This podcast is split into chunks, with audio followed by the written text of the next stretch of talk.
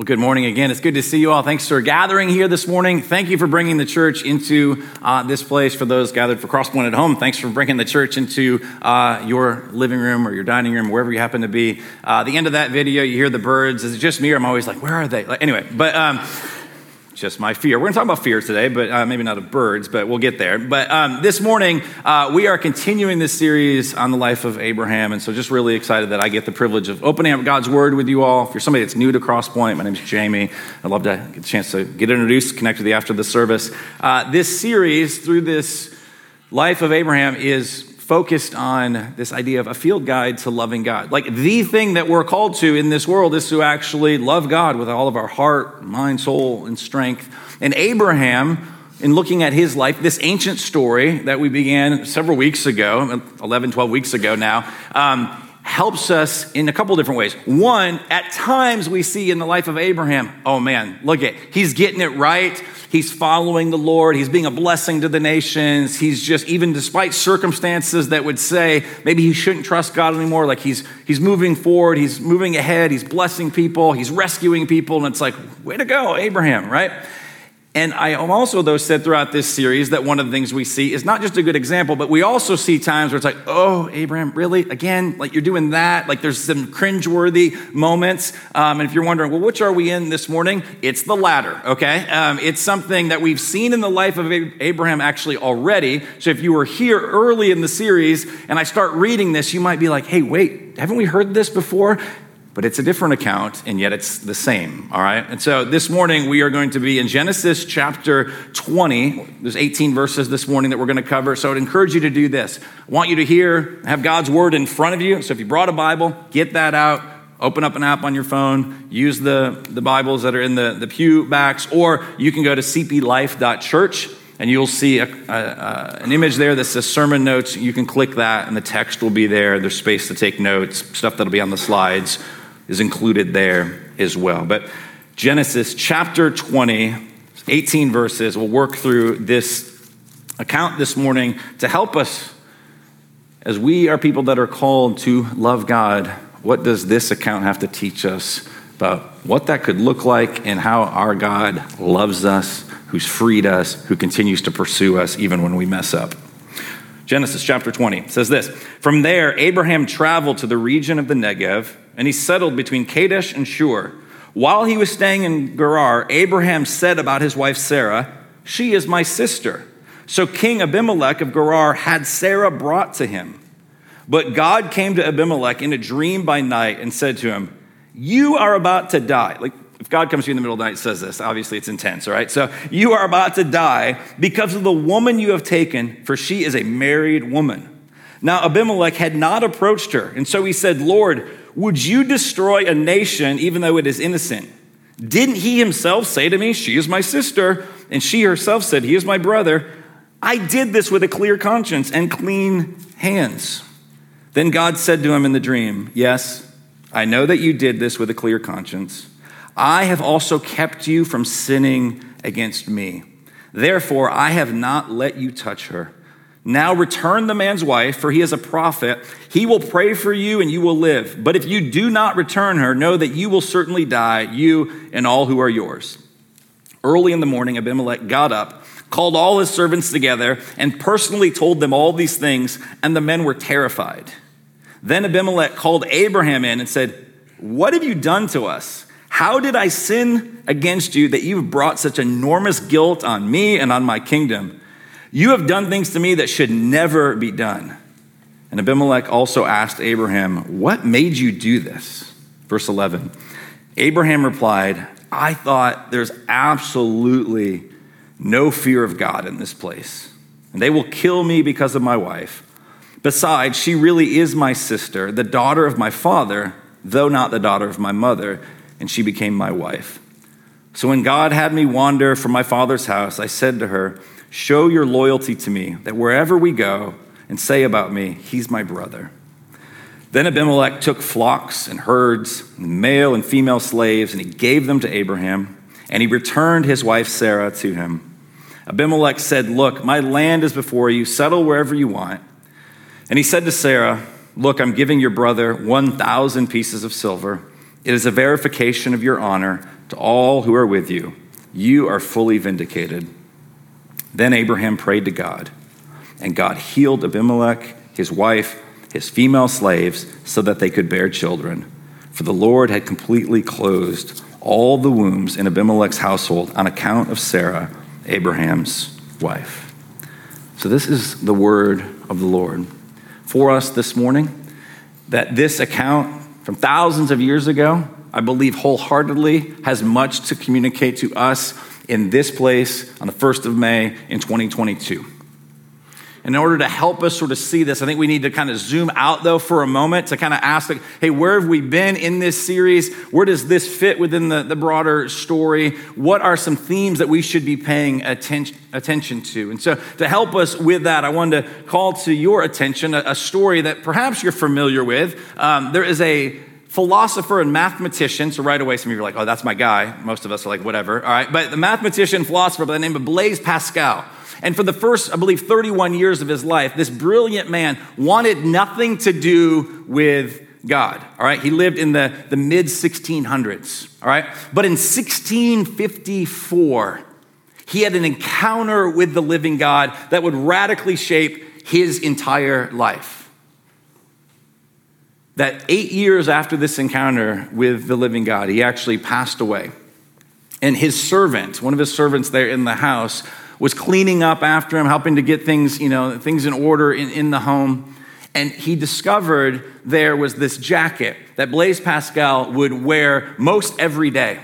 And as he was gathering up the jacket and perhaps getting it ready, maybe to fold or what, whatnot, he noticed on the inside that there was this piece of paper.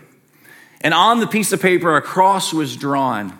And there, in the, with a very, you know, like the penmanship of Blaise Pascal, there were these particular words that were written. They were words that had been penned eight years prior. And that every time he wore this jacket, as it would close, it would be close to his chest, close to his heart, as this reminder of the living God who would pursue a man who wanted nothing to do with God. This God that would come and reveal himself to Blaise Pascal. And here's a portion of what it said on this particular piece of paper. They are sewn, he'd taken the time to sew it into his jacket. Said this In the year of the Lord, 1654, Monday, November 23, from about half past 10 in the evening until half past 12, fire. So he's thinking of this encounter.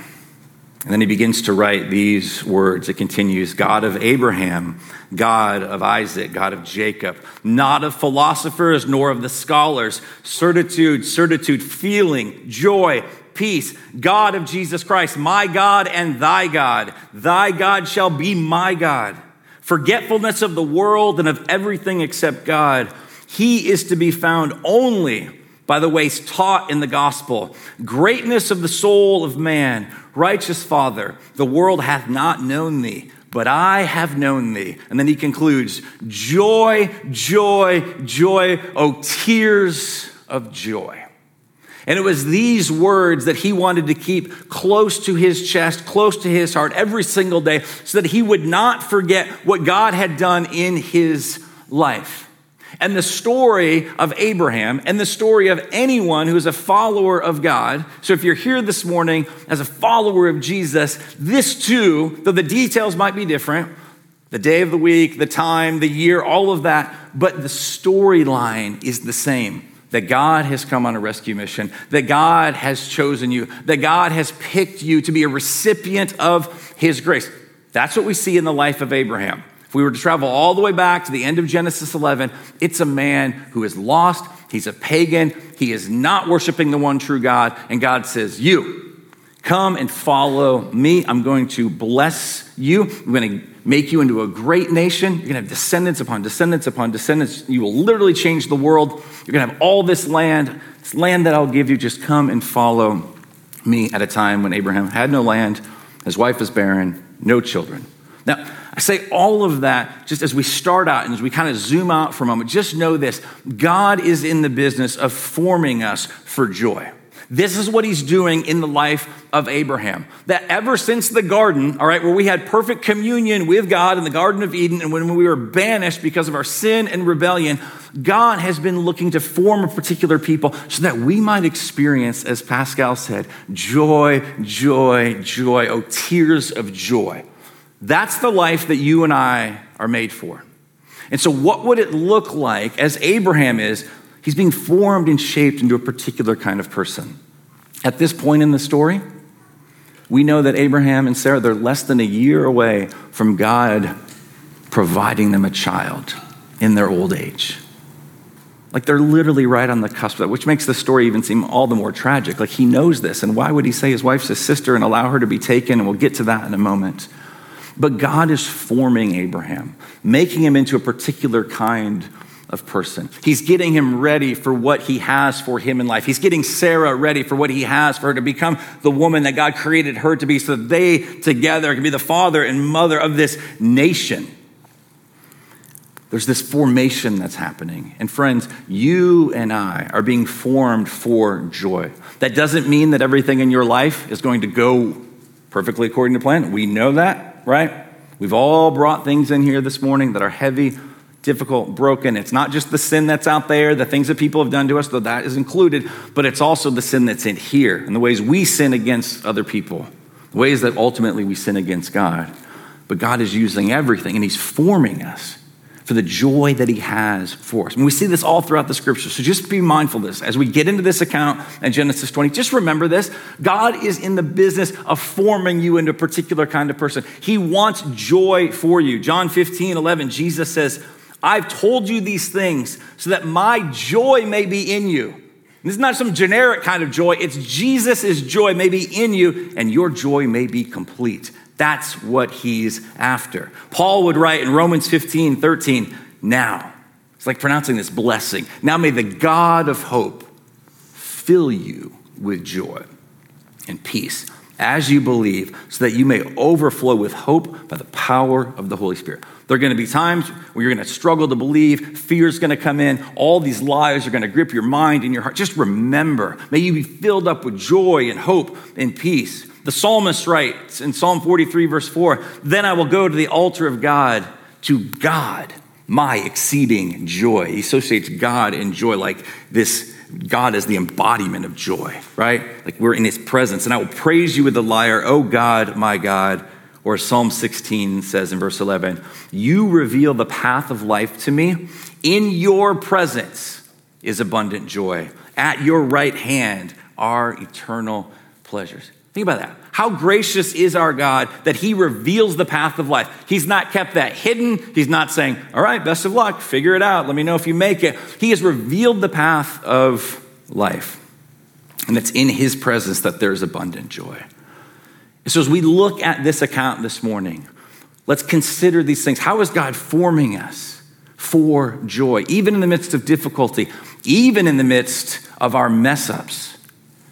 Because as we're seeing here, right? Abraham does some great things at times, honors God, some good examples at times, but man, it should be pretty clear that he is also a colossal failure and he messes up big time. And yet God continues to use him, he's forming him. And he's asking us to consider, the scriptures this morning are asking us to consider, where are you looking for joy?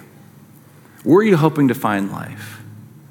In the words of C.S. Lewis, he says this, right? We are half hearted creatures fooling about with drink and sex and ambition when infinite joy is offered to us. And like an ignorant child who wants to go on making mud pies in a slum, because he cannot imagine what is meant by the offer of a holiday or this vacation at the sea. We are far too easily pleased. So, friends, know this God is forming us for joy, for happiness that's to be found in Him. But what gets in the way, and this is what we're going to look at this morning, is Abraham's fear. He is trapped by fear. He has succumbed to it once again. This is something that has been present with him throughout his story. It is still here in Genesis chapter 20. And so look with me at a couple of these verses. We'll look at verses 1 to 2 again. It just starts out, it says he's traveling around, right? He gets to this place called Gerar. And then Abraham said to his wife Sarah, all right, uh, said about his wife Sarah, She is my sister. So Abimelech of Gerar had Sarah brought to him. In just a moment, we will talk about this whole she is my sister. What prompted that? Why would he say that? Like, how is fear driving that? But just as an aside, sort of, for a moment, let's, let's think about this. Like, um, this is a terrible, despicable thing that Abraham has done, right? And yet I also kind of wonder because Sarah at this point is 89 or 90, all right? So I'm like, has she discovered the fountain of youth? Like, can you imagine? Abraham's like, hey, this king shows up, say you're my sister. I'm wondering if she's like, oh, honey, that, that's sweet. Like, listen, I'm 90. He's not interested in me for the harem, right? Like, it's gonna be okay, right? And yet somehow, maybe she's discovered the fountain of youth. I have no idea, all right? But she gets brought in. She's 90. Like, way to go, Sarah, okay? Just aside, I guess. But, right? Like, what in the world is happening here? So she gets brought in. Now, if we go back, though, for a moment, she is my sister. We have to ask the question, I mentioned this a few moments ago, like, man, haven't we heard this before? And if you've read through the life of Abraham, or you've been here for part of the, this series, there should be, you should be answering, yeah, this sounds familiar. Because right after Abraham was called by God, given this amazing promise, says, Come follow me. And seemingly he's doing the right thing. Like he leaves his household, doesn't have all his questions answered. God's like, Go to the land, I'll show you. And he's like, Cool, man, just let me know when we're there, right? I mean, that's his response. And yet, famine strikes the land. And back in Genesis 12, which we looked at the very beginning of this series, Abraham freaks out and though he's been promised land, now he's leaving the promised land. And his wife, who he's supposed to have like all these children to, to make into a great nation, right? Like he literally like hands his wife off to Pharaoh. Same situation plays out. Genesis chapter 12, 11 to 13. When he was about to enter Egypt, he said to his wife Sarai, that's what she was called at the time, Look, I know what a beautiful woman you are. And when the Egyptians see you, they will say, This is his wife. And they will kill me, but they will let you live. So please say that you're my sister, so it will go well for me because of you, and my life will be spared on your account. And As we learn here in Genesis 20, there's a partial truth here. All right, we don't have time to get into all that, but you heard his explanation. But we also can call that partial truth what it is it's a lie, it's deception, and it's rooted in fear. Abraham is being selfish. He's being fearful. The God who has provided for him. I mean, Abraham should at least be able at this point to look back and say, all right, Genesis 12, when it happened, I gave her up. All right. I said she's my sister. Pharaoh took her. All right. I literally gave my wife away. Not very good. Not husband of the year. Does all this, this stuff. And then God rescues her. And then on the way out, he is blessed. Abraham is literally loaded up with the wealth of Egypt. For God just to remind him, you may mess up, but I'm still going to use you. I'm going to bless you, and don't you forget this. And yet, here he is in Genesis 20, seemingly having forgotten all of it. And there's part of me that gets puffed up and just like, come on, man. Really? Like, it wasn't enough the first time. You went ahead and did this a second time. And apparently, sounds like it was even just a repeated strategy that they had used.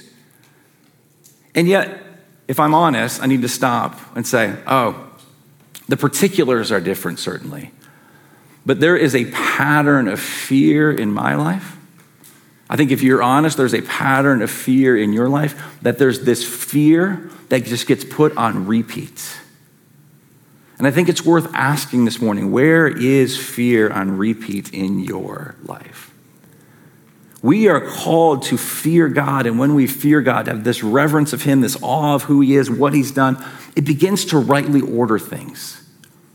It should actually fuel this confidence of who we are in the Lord, and then the things of life that are painful and difficult or you know a bit unnerving, suddenly we have some perspective on those things when we fear the Lord. But what is happening here in the moment is Abraham, even though we'll look at this more closely in a minute, said, Oh, I thought there was no fear of God. The only place there's no fear of God in the land is with Abraham's heart in this moment. And so he loses sight of this fear of God. But friends, I do this all the time. Fear is on repeat. I mean, just think for a moment. And I'm praying and trusting the Holy Spirit will bring to mind what needs to be brought to mind for you. But is there a fear of disappointing people? Is there a, a fear of some circumstance, something that like maybe is marked on the calendar in some days ahead that you're just, I'm just dreading that day? Is there, is there fear around how badly am I going to mess up my, my, kids, right? Like in parenting, is there, is there fear around a relationship? Is there fear around just having enough, being enough? Fear around will God provide? I mean, I know He did it the one time, but what about this? Or what about this time? Like, man, I brought this on myself. There's no one to blame but me. Will He still love me? Will he still care for me? Or have I just messed up one too many times? If we pay attention to our heart, we, like Abraham, for whatever reason, get stuck and we go back.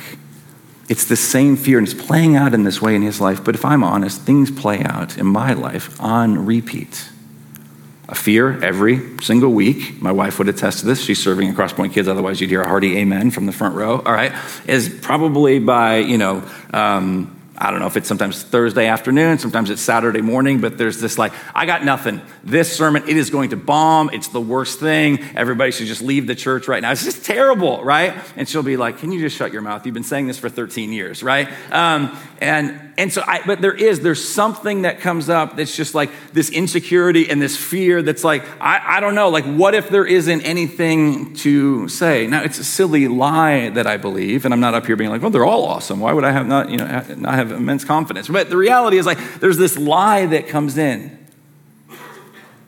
Or what about fear? For me, sometimes that can be like, well, what if this leadership decision doesn't go right? I finished reading a book this week called Managing Leadership Anxiety, just a riveting title, right? Um, and, um, and yet, in it, they even talked about this thing that psychologists and counselors will talk about that's this imposter syndrome, where you're just fearful that someday you might be found out just to be a fraud. And it may not be grounded, likely not grounded in reality at all, but there can be this lie, this fear that comes up like, oh, what if people knew the real me? I'm just an imposter, I'm a, I'm a fraud. I don't have anything to say. You're like all of these things can start to swirl together. I don't know what it is for you, but those are some for me at times. Where is fear on repeat? Where is it on repeat in your life? And then here's what ends up taking place. Whatever that thing is that we fear, whatever that thing is that has a hold of our heart and our mind that we give attention to, like inordinate attention to, whatever that thing is contributes to this false self. Maybe think about it this way that what is happening when we're overly fearful of things, when we don't rightly fear God, we just fear other people or circumstances, fear begins to feed a false self. Your false self is this sort of constructed reality of whatever expectations or pressure maybe you put on yourself. I got to be this sort of person, or I can't really be known, or I've got to project or act like I've got it all together, perform in a certain way.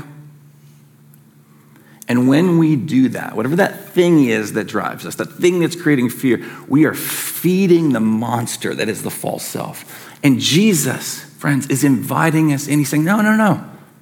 I love you. I've given you myself. I've given you my righteousness. There's a new self that's been created. Will you rest in that? Will you trust me? I've not given up on you. I will not let go. I'm going to continue to be faithful to you even when you're faithless. Like I've got you. There's nothing to fear, Abraham. There's nothing to fear, Jamie. There's nothing to fear. You put your name in the blank, right? That's the truth of the matter. But what ends up happening is we just feed, our fear begins to feed this false self. Thomas Merton spoke of it this way. He says this Every one of us is shadowed by an illusory person, a false self, and we are not very good at recognizing illusions, least of all the ones we cherish about ourselves the ones we are born with and which feed the roots of sin. For most of the people in the world, there is no greater subjective reality than this false self of theirs. A life devoted to the cult of this shadow is what is called a life of sin. And there is a very real enemy that wants us to get stuck in that place. Just keep feeding the false self. Keep living in fear rather than celebrating and remember, oh no, there's a God who loves me, who pursues me, that we see in Genesis 20, right? I mean, there's some things I think that Abraham legitimately needs to repent over, right? And yet, God's grace through and through, God's grace that would say to this king Abimelech, right? Say, like, hey, go get the prophet. You mean the guy who, like, basically sold out his wife? That guy? Yeah, he's my prophet, all right? Have him pray for you. Really? That's how this is gonna go? And yet, God uses the broken, the messed up. This is how He loves to work. And yet, we have to pay attention. There's this lie that we believe, this false self, this fear. And when we live according to that, we, if you're in Christ, friends, you are living in a way that's incongruent with ultimate reality. The ultimate truth is that you're in Christ. You've been made new. The old has gone away. Behold, the new has come. Like you've literally been buried with Christ. It's a whole new you. You don't have to live this way anymore. And yet, we go back to the patterns. We go back to Egypt. We go back to the places of sin because it's familiar.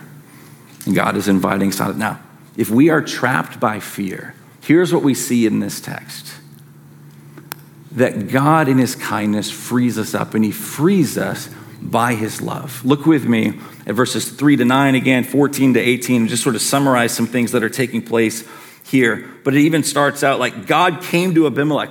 He didn't have to, he literally just killed him in his sleep, right?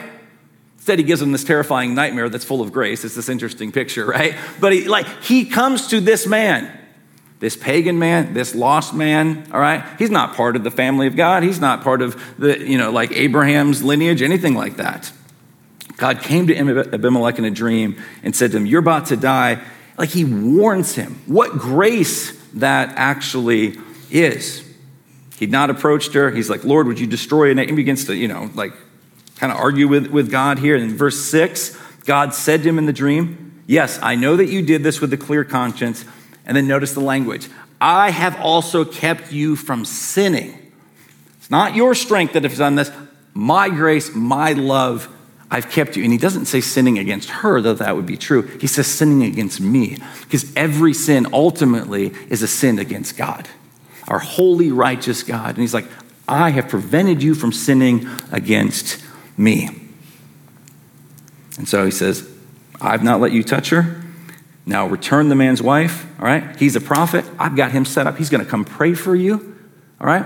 What you don't know at this point in the story, right, but we hear later on is like anyone in Abimelech's family, his wife, his servants, all the females in that, that area, like their wombs had been closed. They were going to be unable to have children. But when Abraham comes and prays, the man who him and his wife cannot have children is suddenly going to be part of God's prayer of blessing to open up their wombs. I mean, this is an act of God's kindness and grace and God's love. God's love to Abraham. That here at the end, all right, it says in verse 14 Abimelech then took flocks and herds and male and female slaves, gave them to Abraham, gave his wife Sarah back, said, Look, my land is before you, settle wherever you want, and here's a thousand pieces of silver, which is more than a lifetime's earnings for an average worker in that time, in that place. He's like, I'm giving you land, settle wherever you want. I'm giving you flocks and herds and servants. Like, I'm blessing you. Abraham sins for the second time in the same way, giving away his wife, and the result is more blessings, more possessions, more money, more affluence, like all of that. That is not the model. Go out and sin and you'll get rich, all right? That's not the call. But do you see God doesn't need Abraham to be perfect. God works through imperfect people. God loves to free us from our fear by pursuing us in love. And if what we're seeing here in Genesis 20 is just this overabundance of love, how much more should we be freed by love knowing what we know? that Jesus has come and lived a sinless life, a life you and I were called to live, but we haven't. And he died in our place. He was punished in your place and in my place. He dealt with our sin and our rebellion and our shame. And he conquered Satan, sin, and death by rising again on the third day. And he has ascended and he's ruling and reigning right now. And one day he's coming back to set everything right. We get trapped by fear. We give into patterns of sin and fear and a false self. And God, in His love and His kindness, keeps pursuing, keeps reminding. We are freed, not on our own, not trying to get a plan together. If we try and do it in our own strength, we will only get more enslaved. We are freed when we stop and rest in the love of God. This is why John would write in 1 John chapter 4 verse 18, there is no fear in love. Perfect love drives out fear. Some translation casts out fear. It's like, get this out of here. It literally has no place in the life of a child of God. Well, how? Because fear involves punishment. So the one who fears is not complete in love. What he's driving at is this the punishment's already taken place, friends. If Jesus hadn't come, and Jesus hadn't died in your place, in my place, if he wasn't punished in our place, yeah, then we should be fearful. And that false self's probably about the best that we got. Let's just live delusional lives and hoping that maybe it won't be as bad as we think. But the gospel frees us up to be honest. Oh, that's the false self. That's a lie. I'm not going to believe that. There's this invitation to fear God, to worship God, because we have been set free. He has loved us. Jesus was punished in our place. So think about it. It doesn't mean in this form, being formed for joy and this happiness in the Lord that everything is going to go well. That is not the promise on this side of eternity. But if we step back and realize, oh, that person, that circumstance, how this person responds, this thing not going according to plan, at the end of the day, including my own mess ups, the ones I'm aware of, the ones I'm not aware of, things that I'll do in the future that are just a colossal failure. Here's the thing at the end of the day, if I'm resting in, hey, Jesus was punished in my place, none of those things can touch me. None of those things throttle God's love for me. None of those things, in the end, result in me having to fear and project this false self. They simply lead to a glad worship of Jesus. Thank you. You have freed me by your love. This is why Paul would write in Romans chapter 8 if God is for us, so he's posing this question, friends, in your mess ups, in your screw ups, and everything that goes wrong in life, and the things that you've contributed to, if God is for us, who is against us? It literally doesn't matter. He did not even spare his own son, but gave him up for us all. How will he not also with him grant us everything? You hear the logic there? The most precious thing, the thing that God did to showcase the love that He has for you, is He gave His Son for you and for me. So if He's already given that, He's not going to withhold anything. This frees us to not live in fear. We are freed by the love of God in Christ Jesus. And what we see taking place here in this text is a reminder that, for one, I mean, Abraham was called by God so that he would be a blessing to the nations, not just for him to live some amazing life, called to be a blessing. And early on in this text, what we're seeing is like, oh, he's not that. He didn't bring blessing to Abimelech, he brought curses.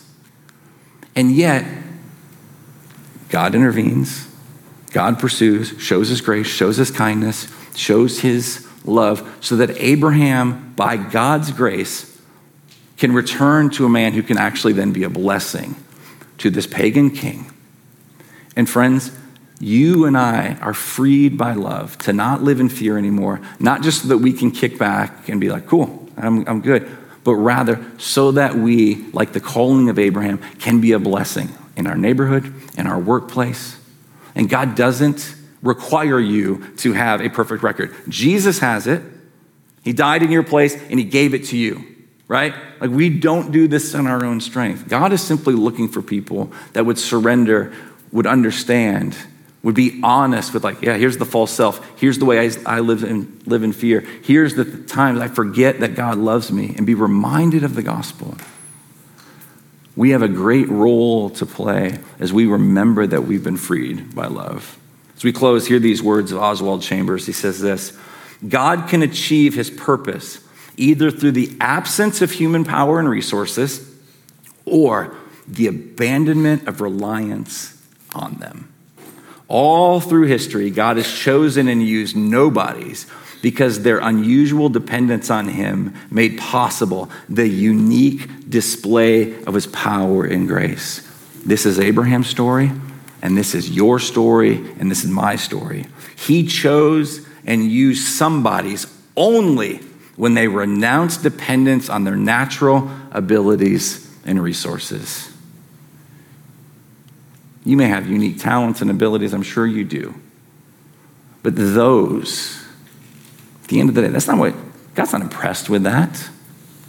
He's not looking at, like, ooh, I really need this person. Like, He's looking for the nobodies, the people that are dialed into, like, apart from the grace of God, I'm a dead man. But God has given me new life. He has taken this dead heart, this heart of stone, and He's made it a heart of flesh that would beat for King Jesus. He did that by His grace. I was trapped in fear, but He has freed me by His love. And when that begins to be the reality that we live with, not the false self, but that's the truest thing about us, we're then being formed into the kinds of people that will have a joy as we live on mission, being a blessing the world, the place, the community where God has put us. So let me pray for us as we continue in our, our service. Father in heaven, we thank you for your kindness, your grace, your mercy is so abundant. Thank you that you've freed us by your love. When we were dead in our sins and our trespasses, you did this. When we were your enemies, you made us your friends. So we thank you, Jesus, for your work. Thank you that you continue to pursue us, that you continue to offer grace and forgiveness. May we remember the love that you have for us. And God, would you use us as broken, sinful nobodies to showcase Jesus who you are? You are the somebody. You're the one that deserves worship and attention, and that is where joy is to be found. And so form us in the kinds of people that remember where joy is found May we repent of the false self and the fear and remind us of the love that you have for us. And would you do it for your glory and our joy? We pray in Christ's name. Amen.